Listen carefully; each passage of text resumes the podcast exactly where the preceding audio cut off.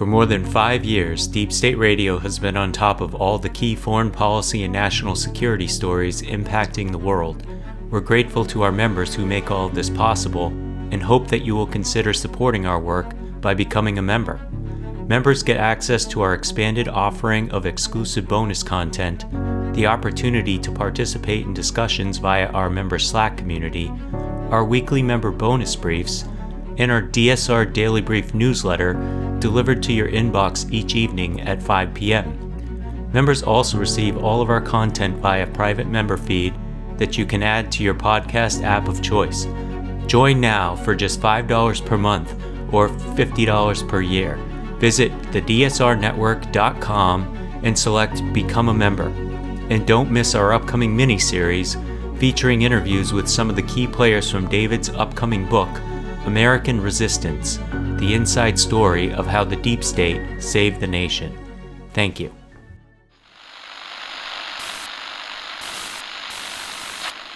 Nine, twelve, ten, twenty-eight.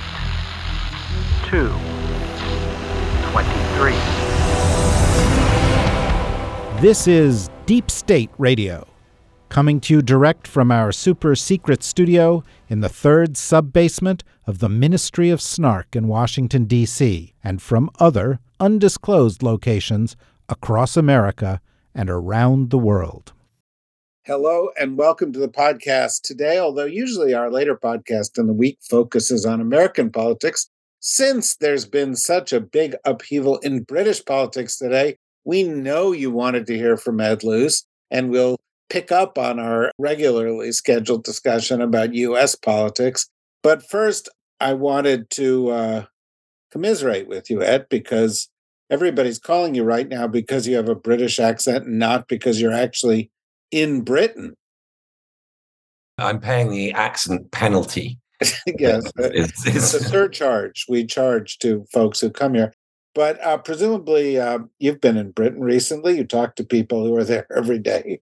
You were always a bit of a Truss skeptic, and that's putting it mildly. You thought it would be a disaster. It's turned out to be a disaster. I saw you on Twitter immediately retweeting all of your earlier tweets saying what a disaster it would be.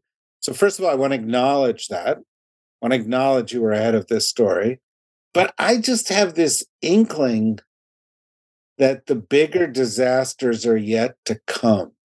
Because whatever they try to do to paper over this with a quick appointment of a new uh, Tory prime minister, are the British people going to sit still for that?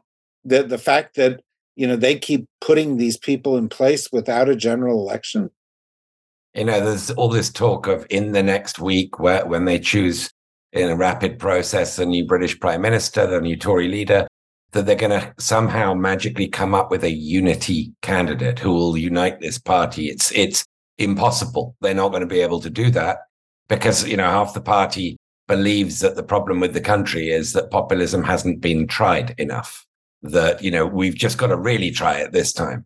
Whereas the other half of the party, whatever their views were on Brexit, pro um, or anti, you know, realized that preposterous sort of blindfolded darts playing in a drunken, smoke filled pub is not a recipe for governing. And therefore, maybe we should try something else. That's not the situation where a unity candidate emerges that can please both sides. Winston Churchill once said that um, the Balkans produces more history than it can consume. That distinction now belongs to Britain.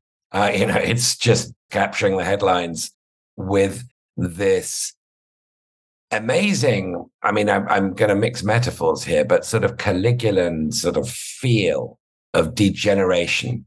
That there is more degeneration to come.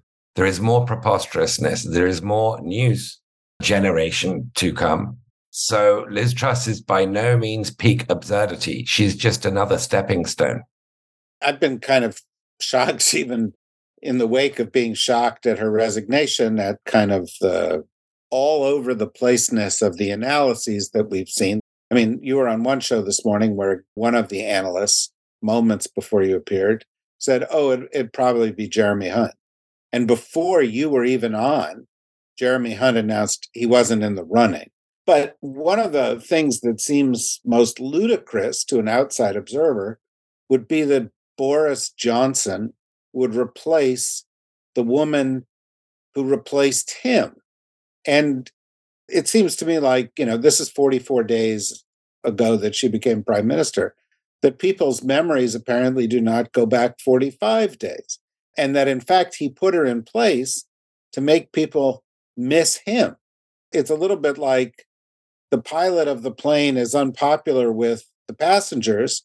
So he lets his pet ferret fly the plane for a while. And as it's plummeting to earth, the passengers go, okay, okay, you be the pilot again, which is kind of crazy. Or to extend the pet, you know, the actually very fertile sort of ground of pet analogies. This is like a goldfish party. It's like the goldfish that goes around the bowl saying, oh, that's an interesting side of the bowl, 30 seconds uh, after it last saw it. And Boris Johnson, Boris Johnson being the answer to this pantomime, to the markets voting very u- unanimously and very clearly against pantomime, to say, no, let's just have a really big sort of blowout pantomime um, by having this person we forgot we just had who was the author of Liz Truss's premiership, by the way? Who was the person who um, paved the way for her, supported her because she was the ultra Boris loyalist? The fact that she then uh, announced a program that went directly against Boris's whole red wall, bribe the North, bribe Labour voters to vote Conservative. You know, these are minor details because, as I say, they're throwing darts blindly and seeing what sticks. And so I guess there's all these Conservative members of Parliament, two to 250 of which could lose their jobs at the next election, thinking, and then, you know, the £100,000 salaries and £60,000 expenses and the status that comes with it, who are thinking, is there any Hail Mary here that might save us our jobs? And well, oh, there's Boris. There's that guy, um, there's that guy who was the most unpopular until Liz Truss, unpopular highest disapproval ratings of any British prime minister in history. Let's give him a go. Let's see what happens. You know, you never know. And after all, we haven't really tried populism because, you know, Brussels has been stymieing us and Remoaners and the Financial Times and, you know, people who think they know what they're talking about have been blocking us. And we just got to keep trying because we know populism works. You know, I remember talking to you after the Brexit vote and I think we both concluded at the time that it was pretty stupid. And in fact, for a long time after, there was a kind of agreement that it was one of the stupidest things that any major country had done in a long time. But, you know, it seems like the Conservative Party is testing the theory, which is can you get stupider than Brexit? Can you do something even dumber? And you know, I mean, I, this should be our Monday podcast because Rosa Brooks could be here with her thorny crown of pessimism and say things can always get worse. But they really could get worse from here because you go get somebody in, and what's going to happen next? We know what's going to happen next, right? The person's going to be under a huge amount of pressure, and the British economy is going to tank. It's got 10% inflation right now. There is an energy crisis coming this winter. There is a likely recession coming fast upon the heels of all of this. It's all going to fall on the shoulders of somebody who is clearly the illegitimate third prime minister in, you know, six weeks. It's funny that uh, the Financial Times headline this morning that you had to read and reread, which is EU leaders call for stability in Britain. EU leaders, so the quotes from the leader of Ireland, the Taoiseach of Ireland, the president of France, quotes from all of them calling on Britain to, to have a stable government, not tap dancing on Britain's gravestone, not sort of giving in to what I must imagine is a sort of schadenfreude about the fate that Britain has arranged for itself but way, way more serious than that. This is no time for laughter. This is a spillover effect situation, and an unstable Britain, Britain's large enough, can spill over into the European Union and cause problems. And I think one of the things on their mind that really concerns them is that if the answer, incredibly, with, and you'll pardon my French here, of these fucking imbeciles in the Conservative Party is Boris Johnson. If that is the answer to this situation Britain has arranged for itself, then I have no doubt whatsoever Boris Johnson's Hail Mary will be to blame Europe and to start up the whole agitation about the Northern Ireland Protocol. And this isn't a drill. This isn't a joke. It's not a sort of abstract debate. This involves peace and stability on an island for which Britain has joint responsibility. But I have no doubt because Boris Johnson is an ethical black hole, has not got any sense of responsibility other than his own gains, his own advantage, that Europe would become once again a scapegoat. There's been a few days of sort of pause in that narrative. He would resume that with a vengeance. And so the instability that Britain's generating internally to levels we we couldn't even imagine in the worst sort of recesses of, of Brexit five years ago are quite capable of being exported beyond Britain's borders. And so there's real concern there, and it's entirely merited. Yeah, you could, you know, hardly blame the EU if they go to Boris Johnson and he goes to that and things go worse in Britain. You could hardly blame the EU if their next move was to seek to widen the English Channel.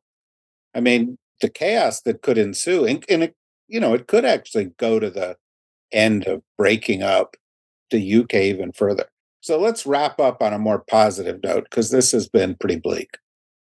Is there a candidate the conservatives could put forth who would be a stabilizing force? For the last couple of weeks, since Kwasi Kwarteng, the Chancellor, was fired by Liz Truss, the de facto prime minister has been Jeremy Hunt. He's a public spirited. I mean, it sounds so absurd and rare and unusual, but he's a fairly public spirited person. He's got a, some sense of responsibility. He's got a degree of competence.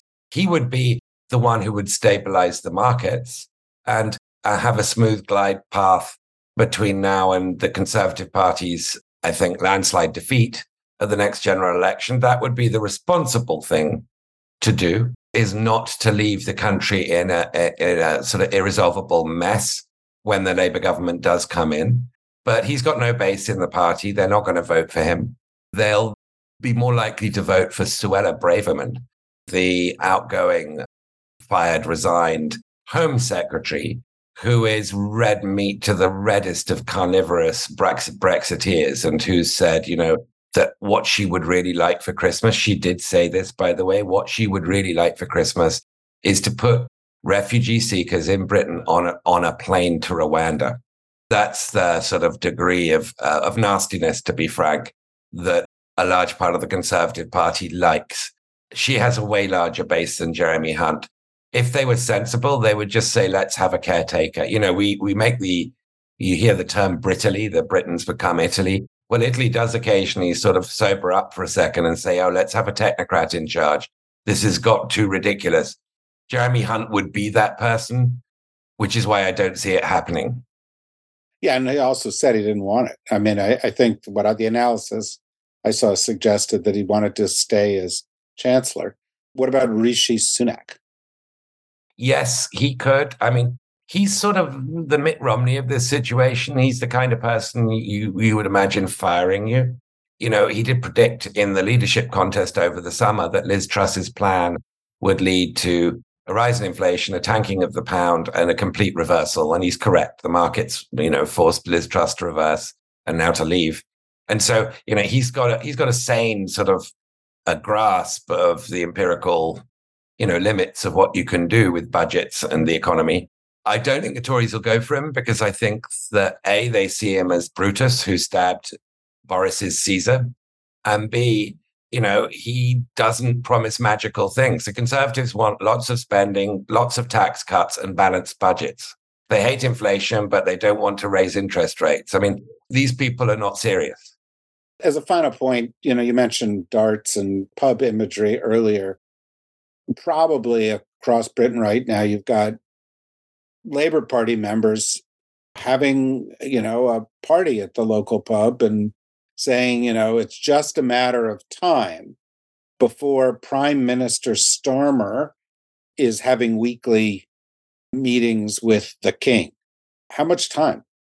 Technically, they could they could stretch this out for two years. I mean, I can see why if in their sort of most um, reptilian brains, you know, will will attempt to go for for broke now and and not care what the long term does. And that's really been the story of the t- temporal trade off of the Conservative Party the last few years is screw the future. Let's eat the cookies now. But if they were thinking, can we repair the Conservative Party? Can we retain something plausible for the long term beyond the next election? Then that might produce a very different calculation. But I don't see them as being able to make rational decisions or agree amongst each other. We, we're in, as I say, a sort of Caligulan degeneration right now that hasn't reached its limits. And I forget what your specific question was because I know I had a specific answer. You did. Uh, you started with a specific answer. It was how long till Prime Minister Starmer? And you said, yeah.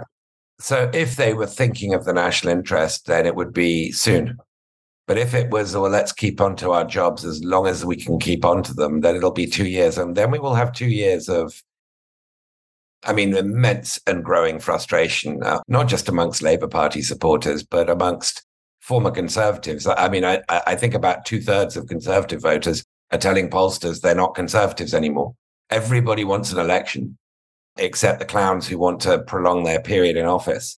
And if they do that, if they stretch it the full two years, we're going to have more than just sort of uh, a drawing room drama that we've seen, you know, in, in the confines of Westminster and Downing Street and Parliament. We're, we're going to see this spill over into the streets. Something has to give. So I pray there will be a general election and that this period of madness can be finally brought to an end. But I don't trust the Conservatives to be that self knowing or responsible. It's quite capable that this drama's that Britain's going to continue to produce more history than it can consume for another two years. Yeah, it's tempting looking at all of this because there's a certain comic quality of it to think that now is the time for a revival of Yes Minister via Blackadder with a touch of spitting image, but it could actually be very bad for a lot of people. The pain that are, is going to be experienced by millions and millions of people in the UK is going to be quite substantial. I would rename it Yes Minstrel because I think, you know, this is the court jester politics. The pain is real. I mean, you know, this this this isn't abstract. The cost in terms of median wages going down in real terms just consistently. Britain's the only economy in the G7 that hasn't yet regained its pre-pandemic level. Uh, everyone else has. And it's actually moving further away now because we're going into recession. And the frustration is going to start spilling over. I mean, you know, British people were promised one thing and they're not just getting further away from it the more time goes on. This is all happening internally in, a in, the, in, the, in the Conservative Party, the authors of Britain's misfortune. Very grim. We're very fortunate to be able to discuss it with you here. Thank you very much for joining us and uh, be well, Ed. And we'll be right back with the next segment from today's pod.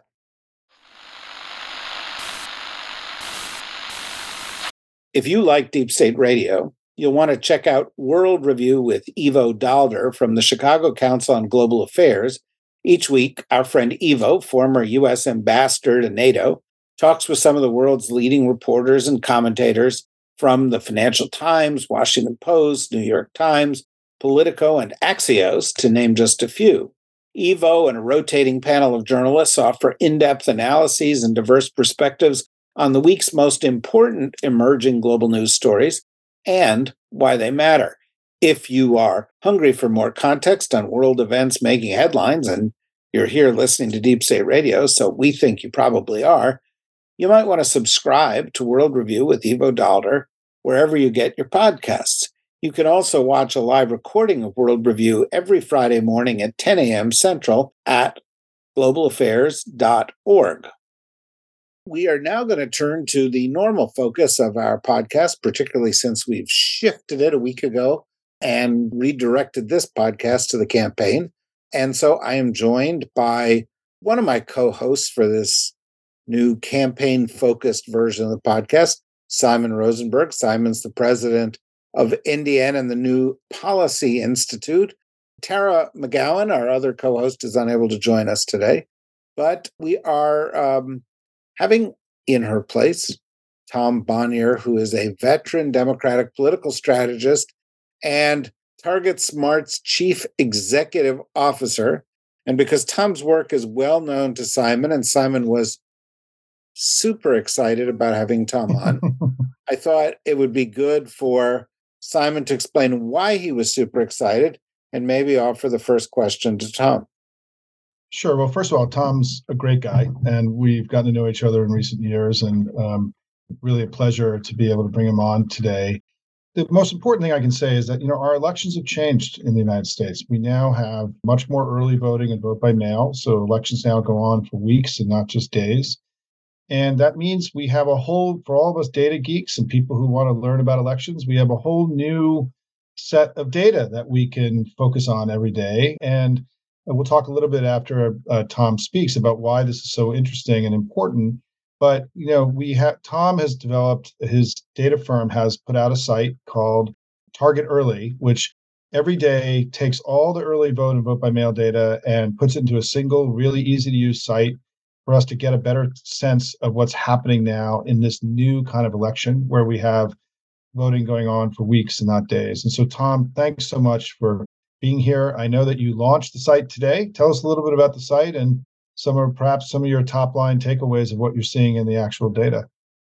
Thank you both for having me here. I'm excited to join y'all, albeit from my car. But yeah, the site, as you said, Target Early it's something we've been doing for a few cycles now, but I think we're really hitting our stride this cycle, especially just as you say, like, you know, the elections. We're so used to thinking about elections as something where we're all counting down to election day. And now it's like we're counting down to when you can't vote anymore. But in reality, at this point, millions of Americans have voted already. We're at the point now where more than a million votes are being cast every day. And so what we do is we take all that data, our team at Target Smart goes and we collect those votes. Important to note for people because for some reason people are still confused by this. They think maybe that we know who they voted for. We don't get to see that. But state and local election officials will flag when someone votes early or on election day. They create files of that. We collect that data. We bring it back in. We match it to our existing national file of all voters. And so it allows us to have a really granular sense of who's voting, which in the end gives us a sense. You know, the big question that we all have everyone wants to know who's going to win. Well, we're not going to be able to answer that. But when we look at the polls, when we consider what could happen in this election, the biggest question is always going to be turnout. It's going to be which side shows up, especially in this election, which I'm thinking of is sort of a dual wave election, right? We know that Republican intensity was going to be there because this is a midterm election and everything that I think everyone is probably aware of that would favor Republicans. And there was a big question about whether or not Democrats could match that intensity and really break the historic trend for midterm elections. And so, to your question, what we're seeing so far, you know, now where we've got about 5 million votes cast, give or take, already. I think the first question we can answer, you know, someone asked me, well, this looks good, right? So it's good for Democrats. And I said, well, it doesn't look bad. I can tell you that, that we can check this box that if anyone thought for a moment that this would be a quote, regular midterm election where uh, the party in power, generally demoralized, not really motivated to come out, that's not going to happen.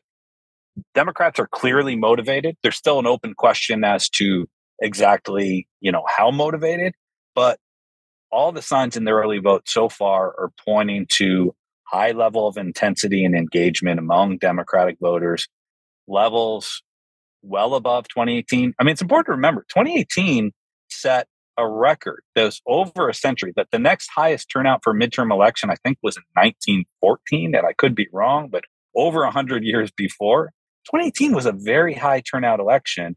And we're seeing indicators in the early vote now that turnout very well may exceed that benchmark.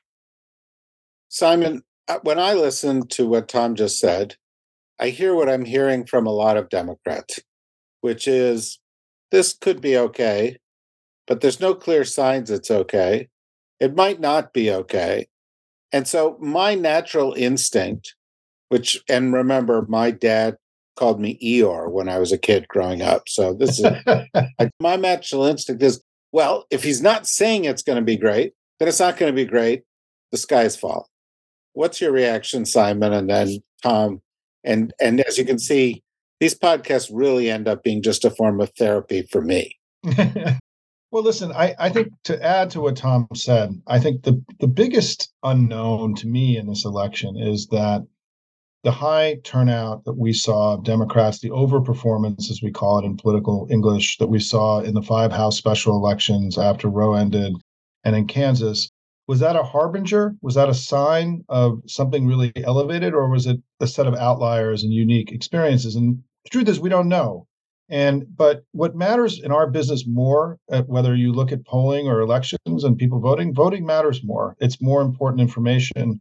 And so, yes, there's an enormous amount of data and polling. There's been too much polling. A lot of it's been really crappy. We're all getting confused and beaten up by it.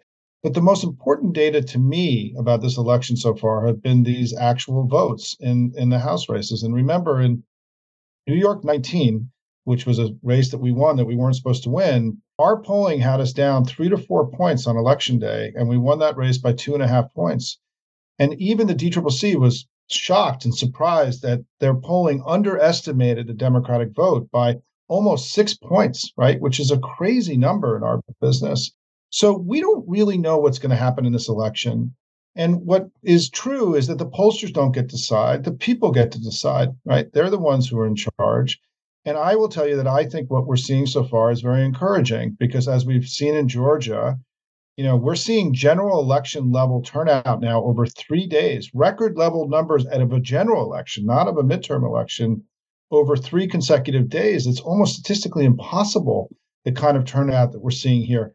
And David, for all that you care about, for our democracy, for liberal, the, you know, the West prevailing in this battle that we're in, just to see so many people voting is just an affirmation of the integrity and strength of our democracy and something we should be celebrating. But the other thing it does, and I think this is the big unknown in this election too. My other question is that, you know, I have this belief that we're about to find out that one of the reasons we've had such high turnout in the last two elections is because of the early vote and that people see other people voting and it creates this social pressure on people to then go vote and if you're marginally like i don't really care you know this isn't that important to me i don't have a candidate i really like but then you see all these people voting you're like well i guess i got to go vote right if that happens and that process kicks in which is based on social science and the way that people vote that really benefits us because we have a much higher percentage of irregular voters in our party than they do and so if there's this bandwagon effect, this is why I think this kind of early vote, vote by mail stuff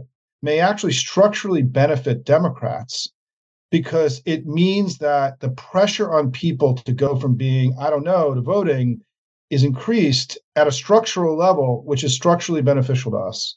So that's why I'm so encouraged by what I'm seeing now. And as Tom, I think Tom is always very careful in his in his analysis, but let's just be clear about what we see today that the electorate today in the early vote of the 5 million is more democratic at this point than it was in 2018 and 2020 and in 2020 we won the election by four and a half points so let's my interpretation what tom was saying and he's always going to be more careful than i am is that i'm really excited about what i'm seeing because certainly we would rather see the data being higher than 2020 than lower and so you know, it is an affirmation that we may actually, you know, that this is going to be a very competitive election. That's all. I mean, we're going to have a very competitive election. So, Tom, I mean, what I don't know, just if you want to just weigh in on any of the stuff that I just put on the table, because again, I just want to reiterate to everybody, this is a new whole system that we're operating under. That still we're still just getting used to, and I do think that one of the things that's happening is that people have starting to get used to voting early,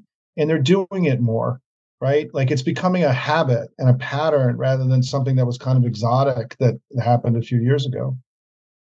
A couple things on this. I think first, to David's point about the, the Eeyore reaction, I think we all earned that, right? We lived through 2016 and 2020 where there were expectations by polls, expectations from early data that perhaps weren't met. But I think we've also learned a lot from that. And we're a lot smarter about that. I do think you're seeing a phenomenon right now where there's sort of a double accounting for this, right? There's the pollsters who seem to be creating likely voter models that are erring on the side of caution and saying, well, look, we've had this pro democratic bias in polls in 2020 and 2016. So let's create more conservative likely voter models. And I've had pollsters, you know, even Democratic partisan pollsters tell me they're doing that. And I understand that. But then also in our assessment and analysis of this data, whether it's the early vote data or the polls, we're doing that too. There's a reason why in Ohio, and that Senate race, when you look at the average, the poll average on 538, Vance is up, Vance the Republican is up by less than a point, right? Whereas in Pennsylvania, Fetterman, the Democrat, is up in the average polls by more than five points in the poll average. Yet there's all this talk about Pennsylvania and how tight it is and how it's Fetterman blowing it, might Oz win. And there's not the same sort of talk. So we're sort of mentally adjusting polls that have already been adjusted to the right. And so I think that's important to keep in mind. And Simon, your point about the early voting, I couldn't agree with more. You know, in the end, there's maybe a little bit less than half of eligible Americans who will just vote habitually, right? And we set them aside. And you look at the other half of Americans and there's sort of two things that have to be present for them to vote. One is just the ease of access. You know, how easy is it for them to vote? And this early voting has made it so much easier. And as you know, it's made it tactically easier for campaigns to be able to, you don't just have one bite at the apple on election day. You can go one day and the next day and the next day and keep going. And Simon, you've made this point very well, very effectively that for those who care about this sort of thing and helping campaigns vote early, get off the list, let them focus the resources, it creates an efficiency. And then the other factor that has to be in place for someone to vote is they need to see a connection between that action and something they care about. And that's why we've seen this post Dobbs. So many people coming out to vote in those special elections you talked about, the Kansas election, and why we're seeing this increase, I believe, in the early vote is because people are seeing the connection between them voting and Lindsey Graham, God bless him, he, he introduced last month that federal abortion ban that made it clear that if you don't vote for Democratic candidates for Congress, you're risking a, a federal ban. And I think that is certainly motivating voters. In the end, I, I do think, you know, 2020, the one effect that we have to pull out is the pandemic some states have made it harder to vote early or diminished the hours or days of that. I do think you'll see fewer people voting early, but there's a than we did in 2020 as a share of the electorate. But in the end, what that's going to translate into is more younger voters voting on election day. You know, there are a lot of younger voters who voted early in 2020 who I think are going to wait till election day, and that's fine. They'll come out. Everything we're seeing is that young voters are very much engaged. And David, if I could just jump in with one other data point to make you feel better, is that the largest likely voter poll of the week was done by Morning Consult, and it had thousands of interviews, by far and away the biggest of all the various polls that came out. They had Democrats up three points, but most importantly, they had on the measures of vote intensity, they had Democrats at five points more likely, you know, with five points greater intensity than Republicans, and the number was rising, and it was the highest of the year. And so as we get closer to election, people are voting, right? The best poll of the week, the most the most uh, statistically accurate poll of the week showed rising Democratic intensity and higher than Republicans. If our vote intensity is higher than the Republicans, given that we have more voters, we're going to win the midterms. I mean, this is the critical thing here. There's a basic there's basic math here, which is that we have more voters. We won the last two elections by six points. So our goal, we don't have to pick up a single new voter to have successful midterms. They do. And so we just got to turn out these people that voted in 2018, 2020. These kinds of vote intensity things have to be terrifying for Republicans. Republicans cannot be happy about what they're seeing in Georgia right now. The numbers are astronomical. And if this starts replicating in other states as we start to see the early vote kick in, so for example, in Nevada this weekend, it begins, it really starts kicking in now. We could be talking about a very different election in a few days than what is the conventional chatter in, in, in cable news right now. So you know, you can see Tom why I I wanted to set up this podcast like this, because Simon does sort of lift me up each week. He's the chairman of the board of the glass is half full. now, having having said that, Tom, we, we only got a couple minutes left. But thank you, by the way, in the midst of your busy schedule. But you're an itinerant consultant, an itinerant data analyst, traveling around talking to campaigns right now. What's the advice you're giving to them based on what you're seeing? Yeah, well, I'd say the one thing that I find myself repeating a lot is expand your universes. So campaigns can sometimes be too targeted and too focused, which is weird as a data guy to say that because usually we're talking about how we can hyper target voters. But in the end, because of everything we've been talking about, you know, a lot of times campaigns don't spend a lot of resources in midterm elections to communicate with younger voters or new registrants. We've got these vote propensity scores where we assign a probability of every voter voting, and they look at the people, you know, maybe a 50% chance or higher, maybe 40%. And I'm telling them, widen the aperture, go much further down those scales. Those people who maybe we used to think were 50 50 before Dobbs, those are people who are coming out to vote. And we need to start looking at those voters who maybe are going to vote for the first time. This might be their first time voting in their life, and there's a compelling reason to do it. So, you know, that's the one thing that I find myself repeating is is get out there and also just don't make the assumption that voters are connecting the dots on choice at this point because we have seen the difference. You know, I mentioned this elsewhere earlier today, but you look at the Kansas election that happened on August 2nd, and then not far away in Tennessee, they had their primary two days late.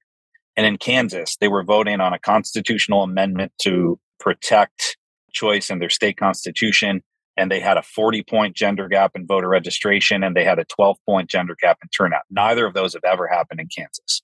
Tennessee, it was just a regular primary. Voters didn't feel like their vote had any connection to the issue of choice, and there was no change in the gender gap from the previous primary. Campaigns need to make that connection in this closing argument. Yes, we need to talk about the economy. Every election is about the economy, but we need to take advantage of this opportunity that has been given to us and make sure that voters see that connection. And I find myself repeating myself on that a lot too, uh, especially in the past week or so. Well, I know that if Tara McGowan were here, she would point out to everybody who's listening that they have a platform on social media. They have an opportunity to take that message and deliver it themselves. And if it goes to 30 people or 300 or 3,000 or 30,000, it has an impact. And so we're all in a different position. It's not just early voting. We actually all have a means to ensure that this discussion and the narrative around it is not the one that's being set by the Republicans or by the media. It can be the ones that need that need to be set by us. I, I'm so grateful you could spend these 20 minutes with us. Hopefully, maybe you can come back a little bit later, help us understand what's happening or what's happened. And uh, in the meantime, seeing you sitting there in your car. Drive safely, Tom. I will. Thanks so much for having me. I'd love to come back. So, this is the point in our podcast where we say thanks to everybody who's joining us from the general public. And um, we hope that you will see the value in these things and imagine the value that's in our bonus content. Uh, we're about to go and have a discussion about the things that voters can do, people who are interested in this outcome can do and uh, that's going to be for our members. So become a member. Go to the dsrnetwork.com, click on membership. It's five bucks a month. It's going to be helpful now as we go into the election. And if you think this is a big election, wait till 2024. So we've got a lot to do. We hope you will join us for it as a member. For those of you who are members, stand by. We'll be right back.